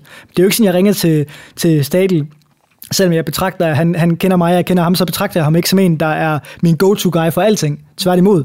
Jeg ved jo, hvis jeg har noget, lad os sige, at jeg arbejder med et fashion brand, som jeg ser et collab for Hummel, men der vil han være den rette at tage fat i. Og det er klart, hvis, hvis jeg møder ham, så kan jeg godt måske stille ham et spørgsmål, som kunne have en eller anden form for personlig udvikling. Men jeg tror, nogle gange, så skal man også kigge i sin familie. Er der en, er det en onkel? Med din kusine, eller en eller anden, der har gjort nogle ting, som man selv synes, der er inspirerende. Spørg ind til det. Vær nysgerrig på det. Det tror jeg ofte, du kan lære rigtig meget af. Øhm, og, der, og jeg vil også sige, at jeg tror ikke på, at du kan finde en, der flytter dit liv. Jeg tror også, at mennesker kan skifte over tid. Øhm, men jeg tror på, at det handler om også nogle gange finde nogen, der er lidt ældre. Jeg vil ikke sige mindre, men finde nogle folk, der er lidt ældre end dig selv. Har mere erfaring. Mere erfaring også på livet. Mm. Jeg tror ikke altid, det er erhvervsmæssigt, fordi det er sjældent, at jeg møder nogen, der er ældre end mig, som kan lære mig noget om øh, online markedsføring eksempelvis. Men de kan lære mig noget om livet generelt set, og det har jeg virkelig fået meget ud af. Øh, jeg har også en god mentor, øh, der hedder Peter, som er noget ældre end mig, øh, 10 år ældre end mig, og han lærer mig rigtig mange ting omkring, hvordan man burde se sådan, øh, man kan sige, på verden, Og fordi han har rejst meget. Ja. ja, verdensanskuelse, og han investerer meget i ejendom og er blevet meget velhavende på det. Men han har lært mig meget omkring, okay, men hvordan arbejder kulturer sammen, og fået broadet mit, mit mindset lidt. Så du udvider egentlig dit perspektiv med super sådan en, meget ved at ja. finde forskellige folk. Øhm, og så er det klart, at nogle gange så finder du også ud af, okay, men vi har faktisk ikke rigtig noget til fælles, mig og ham. Og så bliver det bare en akavet forhold, hvis han skal være din mentor. Jeg tror, de bedste mentorer for mig er jo folk, jeg ser som venner, kan man sige. Jeg var også privilegeret at sidde og drikke kaffe over på Kongens Nytorv, Nytorv med, med Ditlev Bredal, som også er investor i Just Eat i dag, og investor i blandt andet Chefmate, og, og bor i London, og har gjort det rigtig, rigtig, rigtig godt, blev meget, meget velhavende på det. Øh, hvor jeg også har lyttet til ham, hvor jeg kom faktisk en meget sjov historie, jeg kom over til øh, København og var sindssygt sur over, at internet ikke virkede tog, så jeg kunne ikke arbejde på vej derover. Øh, hvor han også bare siger til mig, iskold, han siger bare, ved Miki, jeg er stadig fra en tid, jeg skulle imponeret over, at man kan flyve, altså. Jeg skulle stadig imponeret over, at vi ikke falder ned op i himlen, ikke? Og så tænker jeg, ja, okay, så fik vi lige trukket lidt ned, ikke? Og kæft en verdensmand. ned på jorden, ikke? Og manden, han er nok god for flere milliarder, ikke? Og, og var pisse, pisse flink, ikke? Øh, og havde bare det her dejlige syn på livet. Og det er det, jeg tror nogle gange, at, øh, at det kan give dig ved at møde nogle folk, der er ældre end dig selv. Øh, og, og jeg vil også sige, når, når jeg sådan tænker over det tilbage i livet, så har jeg tænkt, nogle af de holdninger, jeg havde, da jeg var 25, hold kæft, min mor var træt af at høre på mig, da jeg var 25-20 år, og bare skulle have en Lamborghini og sådan ting. Hvor det kan jeg godt selv se nu, og lidt tilbage til det, jeg sagde før, med at du, man er bare forskellige steder i livet. Ikke? Øhm, og, og, så tror jeg, jeg forsøger meget at zoome ud på mig selv, og kigge på mig selv udefra, og så sige, okay, men hvad er det for nogle flaws, jeg selv har? Øh, hvad er det for nogle fejl, jeg selv har? Jeg er super meget introvert, øh, og nu vil du så kigge Ja, på det virker sådan. Ja, det, det er der ja. Mange, der siger det der. Der er rigtig mange, der siger, men du sidder også i en setting, hvor jeg føler mig meget hjemme. Ej, det er jeg glad for at høre. Fordi jeg føler, ja, det er super hyggeligt at være her, det er en ting, mm. men jeg sidder også og snakker om nogle ting, jeg er meget passioneret omkring. Men min, min, min nærmeste kammerater, som har kendt mig i mange år, for eksempel Peter Benson, som, som, som jeg har været rigtig tæt med i 7-8 år, han vil også betragte mig som introvert, hvis du tager mig ud i, i sammenhæng, hvor jeg ikke skal snakke om ting, jeg er meget bevidst omkring. Og jeg er super bevidst omkring det, at hvis jeg sidder i nogle sammenhæng, hvor, at, øh, hvor vi ikke lige snakker om markedsføring og andre ting, så kan jeg godt falde ind i mig selv. Så det er nogle ting, jeg også arbejder meget med selv. Og jeg tror, at den del gør nok også, at man hele, jeg hele tiden forsøger at være nysgerrig og sådan noget på livet, ikke? og hele tiden forsøger at udfordre mig selv på den måde stadigvæk. Så det du siger, det er, at hvis man skal finde en, en mentor, så skal man finde en mentor til noget specifikt. Ja, øh, det, jeg tror, det er forskelligt, hvad der virker for folk. Jeg tror også, du kan være heldig at finde en, der bare er rigtig god for dig. Det kan være en far, det kan være en onkel, det kan være øh, en bedstefar. For mig altså, var min bedstefar også på mange måder en, en rigtig god mentor for mig. Men jeg tror, man skal passe på med sådan at, at sætte dem op på sådan en pedestal, og så siger, okay, men det her det er mentor, ham skal jeg bare følge. For så bliver du også blindet for, hvad der ellers er derude. Og det tror jeg er meget vigtigt at have med i mente. Grunden til, at jeg også nævnte Peter Benson før i forhold til, man kan sige, at han kender mig så godt, det er også fordi, han ved også, hvad for nogle områder han skal udfordre mig på. Og det er sådan nogle mennesker, og det er sådan nogle mentorer, og det er sådan nogle venner, du vil have omkring dig, der ved, hvor du er stærk og hvor du er svag, fordi du har en åben og ærlig relation. Lidt det, vi snakker om med ledelse før, det her med at kunne kommunikere ærligt med de mennesker, der er omkring dig, for de ønsker ikke noget dårligt for dig. Tværtimod, de vil gerne hjælpe dig. Så jeg forsøger altid at få nogle folk omkring mig, som kan løfte mig, som ønsker det bedste for mig, og hvor jeg også føler, at vi har den her åbne kommunikation mellem os. Og at uanset hvor meget succes du får, så sidder jeg bare og klapper i mine hænder, fordi jeg vil være super glad på dine vegne, hvis, hvis du går bare hele vejen og udfylder dine drømme. Der er nok succes til os alle sammen. Lige præcis, det er der nemlig. Ja. Og, og den samme succes er ikke den rigtige for alle mennesker. Jeg tror, mange de har også fået det her specielt sociale medier. Øh, alle skal være milliardærer, leve det gode liv og have privatfly Det kunne være fedt. Det kunne være fedt at prøve en uge. Jeg tror rigtig mange mennesker vil finde ud af, at det ikke er særlig fedt alligevel. Mm. Øh, og jeg tror også, at selvfølgelig økonomi spiller en vis rolle i folk, men jeg tror bare, man skal huske på, at det er ikke det, der gør en lykkelig. Og det er også derfor, jeg siger det her med mentor, som du spurgte om før, at en mentor, hvis han har solgt sin virksomhed 500 millioner, men resten af hans liv sejler, jamen, er han så den rigtige mentor for dig at spørge til råd til dit kærlighedsliv, for eksempel? Nej. For han vil nok bare sige, for eksempel Elon Musk tror jeg også, at jeg ved ikke, om han har en kone nu, men han har i hvert fald fem børn og er blevet skilt et par gange, fordi han arbejder nok lidt for meget og blevet nødt til at flytte tættere på en lufthavn, fordi han flyver så meget. Ikke? Så spørgsmålet er jo også, jamen, skaber det et lykkeligt liv Mm. at følge en mentor? Der er nok nogle andre, hvis, hvis du finder en, en, øh, hvad hedder det, et ægtepar, der har været sammen i 40-50 år, så er det måske dem, jeg vil spørge, hvad er the key til et forhold, for eksempel? Det er bare for at sige, jeg tror mange af de, jeg har også set nogle, øh, jeg har også mødt mange mentorer, jeg har også haft, øh, mødt nogle øh, unge mennesker, der løber efter mentorer, eksempelvis en mentor, øh, uden at nævne navn, som kørte rundt i de fedeste biler, du kan drømme om, men alle løb, løb efter ham, fordi de tænkte, hvis jeg, gør, hvis jeg bare løber efter ham, og gør, hvad han siger, og løber efter hans, hans måde at være på, så kommer jeg også til at køre rundt i en Lamborghini der. Så tror jeg virkelig, du mister noget af dig selv. Og det tror jeg generelt set, man gør, hvis man ikke sådan tænker efter, hvad gør egentlig mig glad? Og hvad, hvad er succes for mig? Og det er også, hvis man starter med den del, hvad er succes for mig, så bliver det også nemmere at finde de folk, du gerne vil være omkring. Mm. I stedet for bare at tro, at det er et eller andet flyvske, Lamborghini, Porsche, whatever man går og drømmer Så man skal simpelthen stille sig selv spørgsmålet, hvad er succes for mig? Og ligesom du afmystificerede begrebet øh, mentor, så skal lytterne så også afmystificere begrebet succes, eller hvad et succesfuldt liv er. Altså nu snakker vi nogle ting øh, på livet. Nu går vi, nu går vi meget på livet. Lad, mig, lad mig bare spørge dig her, Miki. Hvad er et succesfuldt liv så for dig? Jamen det, hvor jeg er glad. Altså det har jeg bare fundet ud af. Altså jeg, jeg, det, hvor jeg er glad, hvor min familie er glad, og hvor jeg føler, at øh, altså det bedste for mig, det er, at øh, også efter jeg begynder at tjene penge, det er, at jeg har kunne gøre nogle flere ting sammen med min familie, og rejse med min familie og sådan ting, øh, og også øh, opleve nogle fede ting sammen med mine venner. Øh, og det er lidt sådan, karma works in mysterious ways, men en af de fedeste oplevelser, jeg havde i 19 eksempelvis, det var, at igennem et, noget netværk, så var jeg blevet introduceret til en gut, øh, som, som har gjort det rigtig, rigtig godt i London og blevet meget velhavende, og han havde nok det fedeste hus, jeg har været i mit liv på Ibiza. Men det fedeste for mig ikke at have den oplevelse at være i huset på Ibiza, det var, at jeg havde to af mine bedste kammerater med. Det, for mig at se, der er det spot on på, hvad, hvad lykke er, fordi da vi kom hjem, det var bare sådan, vi havde sammen den her oplevelse sammen, og vi kunne kigge på hinanden i øjnene og tænke, what the fuck, vi kommer aldrig til at være så sindssygt hus igen, og, og vi kommer aldrig til at opleve de ting, vi gjorde der. Vi plejer også at sige her i Reliant, at, at vi, altså som udgangspunkt, så er vores største drøm at kunne arbejde sammen med vores bedste venner, og det er vi jo alle sammen kendt i mange år, ikke? Også, ja. At kunne blive sammen som den kerne, fordi det, som du også siger, at man skal skaffe nogle relationer, man, man vokser sammen med, jamen, men så er det bare vigtigt at have kernen på plads, men omgås med nogle mennesker, hvor man rent faktisk får lov til at være sig selv og kan vokse. Ja, jeg tror også, at der, altså, vi kan hele, snøre det hele sammen ikke, med mentor også. Jamen er det så vigtigt at have en mentor, hvis du har de bedste mennesker omkring sig? Jeg tror, det der, det der er fedt, Måske. det er at finde nogle folk, der inspirerer dig ja. på nogle måder i hvert fald. Og så lad mig kalde det mentor. Find nogle inspirerende mennesker omkring dig. Og, og, så, og så husk på, at alle har ikke figured life out. Det er da også noget smukt i at vide, ikke? Det der med, at alle har deres problemer, ikke? Og det tror jeg også, man skal huske på, at det kan godt være, at du kan klippe lidt af en gut, der har gjort det rigtig godt i det her felt, men så find nogle andre, der har gjort det godt i nogle andre felter af livet øh, og så lader man at gøre dit liv for indimensionelt, øh, for at løbe efter det her, her succesfulde liv. Øh, ikke fordi jeg skal så sige, hvad succes er for folk, men jeg tror, mange folk, de tror, at succes er noget andet for dem, end det det egentlig er. Men jeg vil så også sige, det vi snakker om i starten, jamen er det det, der putter benzin på de bål, som du gider at løbe efter et eller andet? Det er sgu bedre, at du løber efter et eller andet, end du hænger ud ned på gaden, eller du går i byen hver weekend, eller du tager stoffer og alt muligt andre ting. Så er det sgu bedre, at du lader den benzin drive dig, hvis du tror, at den Lamborghini gør dig lykkelig. Så finder du ud af, når du, fylder, når du bliver lidt ældre, ligesom jeg er blevet, den gør dig sgu ikke super lykkelig. Men den kan køre hurtigt. Den kan køre hurtigt, det kan ja. den. Men altså, men ja.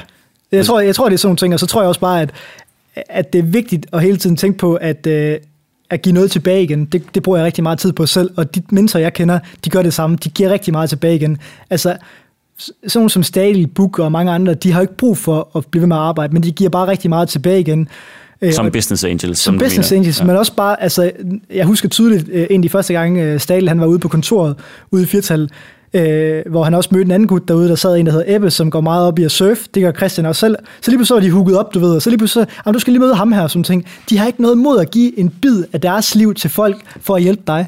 Og det, det tænker jeg bare rigtig på meget over i mit eget liv, at hvis jeg kan hugge folk op med noget, eller introducere dem til nogen, eller hjælpe dem med et eller andet. Jeg tror, der er ingen af mine nærmeste kammerater, næsten, hvor jeg ikke har hjulpet dem på en eller anden måde med forretning.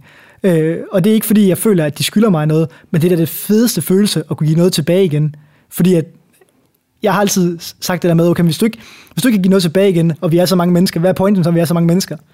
Så hvis du husker på den del også, og det er noget, jeg forsøger at sige meget til de ansatte, jeg også havde i firtal, øh, det der med at huske at give noget tilbage i systemet igen, fordi mange kommer til mig og siger, ej tak, fordi du hjalp mig dengang, og du troede på mig dengang. Det der med at tro, altså virkelig tro, reelt set, hvis du møder en anden menneske, tro nu på det menneske, har nogle evner, tro på deres drømme, på deres vej, lad være med at prøve at pille det fra dem. Men husk at give det videre igen når du så møder nogen, når I for eksempel om fem år møder nogen her, måske kommer op og underviser her, og fortæller om jeres historie, jamen husk, at der sidder nogle unge mennesker med drømmen, men de har nok også nogle mennesker, der siger, det kan du ikke. Så er det vigtigt, at I kommer og siger, selvfølgelig kan du det, mand. Selvfølgelig kan du det. Lykkes med det. Giv noget tilbage igen, for hvis vi skaber det økosystem, som jeg føler, at Stale og dem har skabt, specielt også ved Løvens Hule, øh, der føler jeg virkelig, at, øh, at vi kan give noget tilbage igen. Og det kan være de mindste ting. Altså, jeg føler, at der er rigtig mange muligheder for det. Det er ikke kun som iværksætter. Det er også, hvis du... Øh, altså, hvis du lærer, øh, hvis du er sygeplejerske, der er masser af mulighed for at give noget tilbage igen øh, i systemet, ikke? Der er noget med, jeg, jeg læste engang en, en bog et eller andet sted, jeg kan lige huske, hvad for en specifikt det var, men jeg læste et sted, at før du kan tro på nogle andre, så bliver du nødt til at starte med at kunne tro på dig selv. Og nu er vi jo inde under emnet selvledelse her. Mm. Og du snakker om, at man skal, hvis der er nogle mennesker, der kommer hen til mig med den der ild og den der drøm, og måske er lidt usikre og ikke rigtig er kommet ud over støbebrand, så skal man bare sige, jeg tror på dig, du kan godt. Og sådan, men jeg møder rigtig mange mennesker, der ikke gør det. Og så kom jeg til at tænke på det, jeg læste i den her bog. Det giver sgu nok egentlig god mening, fordi de dage, ved jeg for mig personligt, hvor jeg ikke lige føler mig helt på toppen. Jeg, det er lidt, hænger lidt i bremsen og er lidt mut og tænker, ah, det er også lige overvældende det hele. Det er sgu ikke de dage, jeg går hen og, og, og, og, og giver Christian eller Tore et los i røven og siger, kæft hvor I seje, drenge. Fordi jeg har den ikke selv, gnisten mm. den dag. Så hvad er din holdning til det her med, at man sådan skal måske udvikle en eller anden selvtillid til at starte med, før man kan begynde at, at give videre af den til andre? Jeg tror, det er meget rigtigt. Man skal nok have en eller anden form for selvtillid, men jeg tror også, man skal huske på, at, at du kan hjælpe uanset hvilket niveau du er på. Og man kan sige, hvis du sidder på et kontor, så er der også en forståelse af, det tror jeg også, I har her. Øh, det har vi i hvert fald der, hvor jeg sidder, det der med, at alle har en dårlig dag. Men du bliver også sådan set verbalt kommunikere det.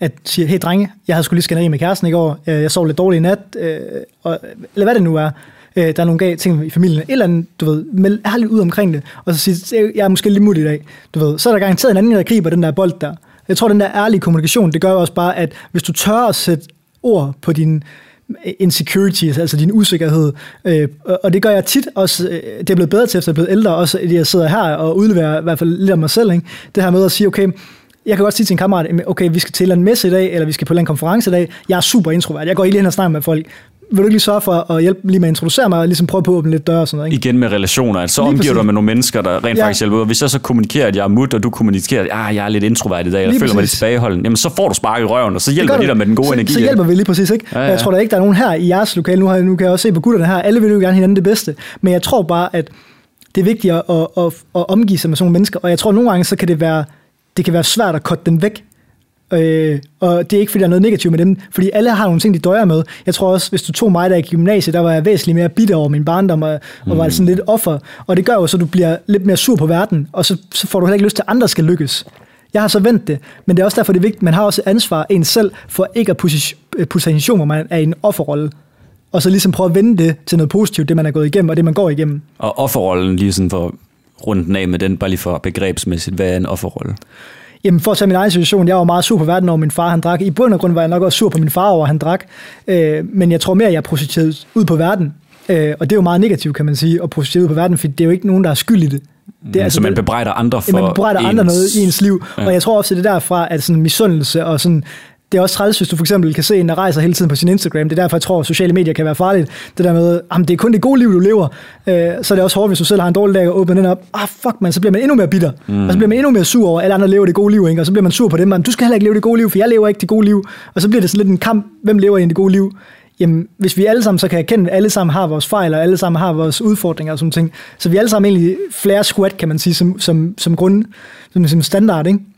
Og så er det klart, så, så, så, så har vi også et udgangspunkt derfra, og det var den, jeg vendte i gymnasiet, tror jeg, hvor jeg sagde, okay, men alle har det, de døjer med, jeg vil gerne prøve at gøre det positivt i mit liv herfra. Og så kan man jo netop også, hvis man er ærlig og åben omkring det her, altså sine dårlige dage, og det her, så, så får vi jo lyst til at give, som du også kommer ind på, vi får lyst til at give til hinanden. Vi, ja. vi forstår lige pludselig hinanden, og så får vi også lyst til at hjælpe hinanden op. Lige præcis. Hvis vi ikke forstår hinanden, og vi bare lever sådan en overflade, så bliver det jo svært at helvede til at, at, at give noget, og, og vide, tror, hvad man skal give. Og jeg tror, at sociale medier er farligt der. Nu læste jeg også en bog af en, der hedder David Goggins, hvor han også sagde, altså nogle gange prøv, prøv, prøv, prøv at ture og skrive de negative ting i dit liv. Og det skal ikke være sådan, at du stiller en falsk facade op, men jeg tror bare, at sociale medier har gjort rigtig meget. Folk tør ikke være usikre, tør ikke vise sin usikkerhed.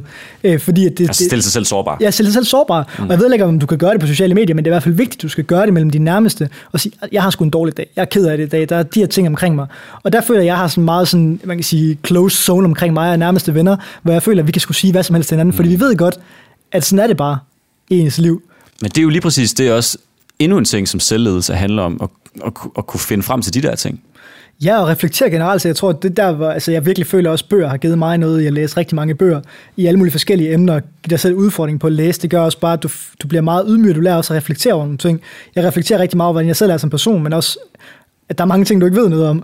Øh, og det gør også bare, det er fedt at opsøge ny viden med folk, der så ved noget om det emne. Øh, og der tror jeg igen, det der med, som vi hele tiden siger, omgiver med nogle mennesker, som, som, som, som presser dig. Og det er bare vigtigt, at du tager den refleksion i dit liv. Mm. Hvis dine fem bedste kammerater, de laver kriminalitet hele tiden, jamen så ender du nok også med at lave kriminalitet bare for at sætte det helt på spidsen. Ja, jamen selvfølgelig. Øh, og det er der, hvor jeg tror på, at det er vigtigt, det der med hele tiden at kigge på, hvem er det, jeg omgås med, og hvad vil jeg gerne have ud af mit liv.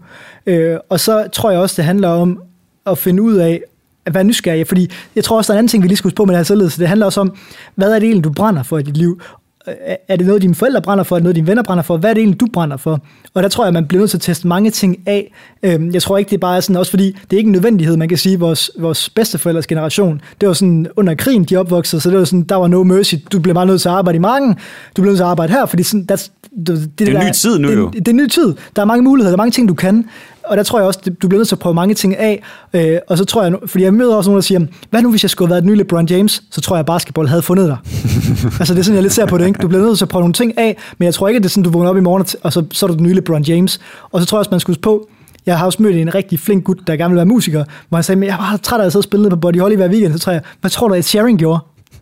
Tror du, han bare lige pludselig en dag stod på Wembley og spillede foran 70.000 mennesker? Det tror jeg ikke. Så skal man også se sig selv i spejlet, for hvad er det ved musikken, du så gerne vil? Lige Fordi præcis. hvis du elsker musik, og elsker at synge, så vil du også synes, det der det vil Lige være præcis. fedt. Ikke? Og så bare husk på, at det er en del af rejsen. Ja. Og der tror jeg, mange også tænker sådan, wow, jeg skal opnå det her, og jeg skal være den her, og jeg skal være det derovre. Altså man sætter sig et mål. Ja, Jeg vil gerne derover, og så ja. Ja, så husk på, at tingene kan ændre sig undervejs. Jeg vil også sige, at da jeg startede, der synes jeg, det var super sjovt at sidde og lave grafik. Det synes jeg er væsentligt mindre, det er nu, end da jeg startede, også fordi du gør mig nogle ting rigtig meget, så ting skal også udfordre dig, tror jeg, for at du føler en progression i det, du laver. Øhm, og der tror jeg også, man skal... Jeg kan også godt lige nogle gange bare lave noget helt andet. Øh, har også forsøgt at lære at spille guitar, det var jeg virkelig elendig til. Øh, jeg havde slet ikke øh, den der musikalske øh, øh, hvad hedder det, funktion deroppe i hovedet, tror jeg. Øh, det er selvfølgelig også noget, man skal øve, hvis det er. Ikke? Altså, der er mange ting, man, hvor man sådan, jeg tror bare, det er fedt det der med at prøve nogle ting af en gang imellem. Øh, i- Jamen, jeg kan også lidt uddrage af det, du siger, sådan det her med, at man skal, man skal sige, der er nogle ting, jeg gerne vil. Ja. Jeg sætter mig et mål om, jeg vil gerne derhen, eller jeg vil gerne opnå det der. Ja. Og så skal man måske også kigge med disciplinen, som vi har været inde på før. Se, Lige hvad er præcis. det egentlig, det kræver, jeg udvikler af kompetencer og færdigheder, for at jeg kan komme derhen i det mål der. Ja. Hvad skal jeg lære mig selv for at komme derhen? Og det er jo ikke, hvis du vil, hvis du vil lære at spille guitar, så skal man måske først lige lære sig noget om musik og hvordan det virker. Og, Ja, og, man, Og og break tingene ned. Jeg tror også meget det med mål, ikke? Break det ned i nogle delmål. Ja. Øh, og hvis vi lige skal prøve at rulle en krøl på omkring markedsføring, jeg selv er kommet hertil, det er jo at tage én ting ad gangen. Folk spørger os bare, om du ved alt om markedsføring. Nej, det gør jeg faktisk ikke. Der er rigtig mange ting, jeg ikke ved noget det gør du faktisk lige præcis ikke. Det gør jeg faktisk lige præcis ikke. Jeg ved faktisk Ja. ikke. Jeg ved måske, der er rigtig mange ting i verden, jeg ved 0% om. Markedsføring ved jeg måske 5% om.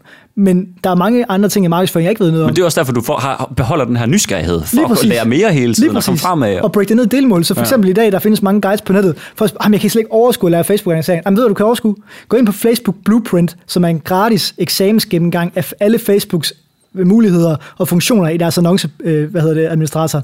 Du kan godt overskue at se en film, der var 12 minutter omkring, hvordan du opretter en business manager.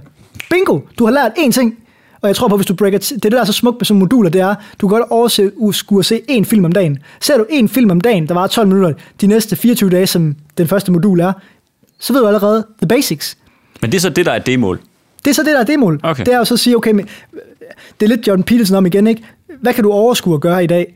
Prøv, fordi det, det er ofte sådan en spiral, du kommer ned af, at du gør nogle, hvis du gør en god ting, gør du en ny god ting. Gør, fordi det er, meget, det er en meget fed følelse, ikke? Mm-hmm. Det er væsentligt bedre end at ligge på sofaen og spille Playstation og spise chips i hvert fald. Ej, det er super fedt at få, få gjort noget færdigt. Det er en super fed følelse, Ja, og du ved også selv følelsen af, nu fangede jeg den. Ja. Nu, nu fattede jeg det her. Sådan, nu kommer man i flow, nu bliver jeg klogere, og nu kan man lægge den ind i hovedet og sætte det sammen med nogle andre ting fra ens Lige tidligere erfaringer. Ja. Og nu kan jeg kombinere det. Wow, nu, nu hænger det sammen lige pludselig, det jeg sad og arbejdede på. Mm. Og der tror jeg nogle gange, at folk tænker, at nu skal jeg lære Google AdWords, nu skal jeg lære Facebook. Ja, det kan du godt sige, du skal. Mm. Jeg føler ikke, at jeg har lært Facebook at kende, selvom jeg arbejder med det i mange år brugt mange, mange millioner kroner på platformen. Men jeg føler, at jeg er kommet væsentligt længere end bare for et år siden. Mm. Og det er den følelse, jeg tror, hvis du kan break de ting, du gerne vil lære ned i delmål, og det tror jeg, at man skal gøre. Så det er klart, hvis du kommer fra at spille... Jeg har, det er en rigtig historie. Jeg har en kammerat, eller en jeg kender, som spillede 6 timers Warcraft om dagen. Men Kan du starte med at spille 5 timers Warcraft om dagen, og bruge en time på noget andet? Nå, fordi han gerne vil... Han vil gerne switch red for det, Ja. ikke? Men det er klart, hvis jeg beder ham om, at i dag, der skal du sidde og læse to bøger. Du skal meditere 30 minutter. Du skal gøre x, y, z, som Christian Stadil gør. Det eller, bliver uoverskueligt. det bliver fuldstændig overskueligt. Ja. Så selvledelse for mig er også at lade med at sætte nogle realistiske delmål, og så prøve at bygge disciplinen ind i det. Stille og roligt. Mega stille og roligt. I stedet for at prøve på at lave et eller andet sindssygt øh, goal. Så det måske også, ja, det synes jeg er fedt også lige at få med det her med, så der tålmodighed spiller jo også en kæmpe rolle til at altså sige, du, igen det her med, du vil gerne tjene alle penge, du vil gerne have Maserati, at lad være med at have en forventning om, du får den i morgen. Altså, Præcis. have nogle tålmodighed til at, at vide, som du også har gjort, Miki, med, det kommer med tiden, og så lærer du lige så stille, hvordan du prioriterer din tid. Du lærer lige så stille, hvad er det egentlig, der er vigtige opgaver lige nu, hvad er mindre vigtige opgaver. Du lærer lige så stille, hvad er det egentlig, jeg kan finde ud af og magt at lave om mandagen? Hvad er det, jeg gerne vil lave om tirsdagen? Ja. Okay, så lærer du lige så stille, når jeg har den her kreative energi om onsdagen, jamen så kan jeg godt lave nogle af de opgaver, der ligger om fredagen. Ja. Men pointen er egentlig bare, måske man skal gå i gang med et eller andet, og så lære at være åben over, at det udvikler sig, man lærer hele vejen undervejs, eller hvad? Ja, det synes jeg. Og så, jeg tror også, at Tony Robbins sagt der med, at folk overvurderer, hvad de kan nå på et år, men undervurderer, hvad de kan nå på 10 år, for eksempel. Ikke? Mm. Altså det der med, du, du kan ikke nå at bygge det, det helt store på en uge, for eksempel, eller på en måned, eller på et halvt år, eller på et år. Men hvis du sætter nogle ting i motion, så vil du på 12 måneder kunne se, at du har flyttet dig rigtig langt. Så jeg tror, at folk undervurderer ofte tålmodighed. Og jeg har selv været der.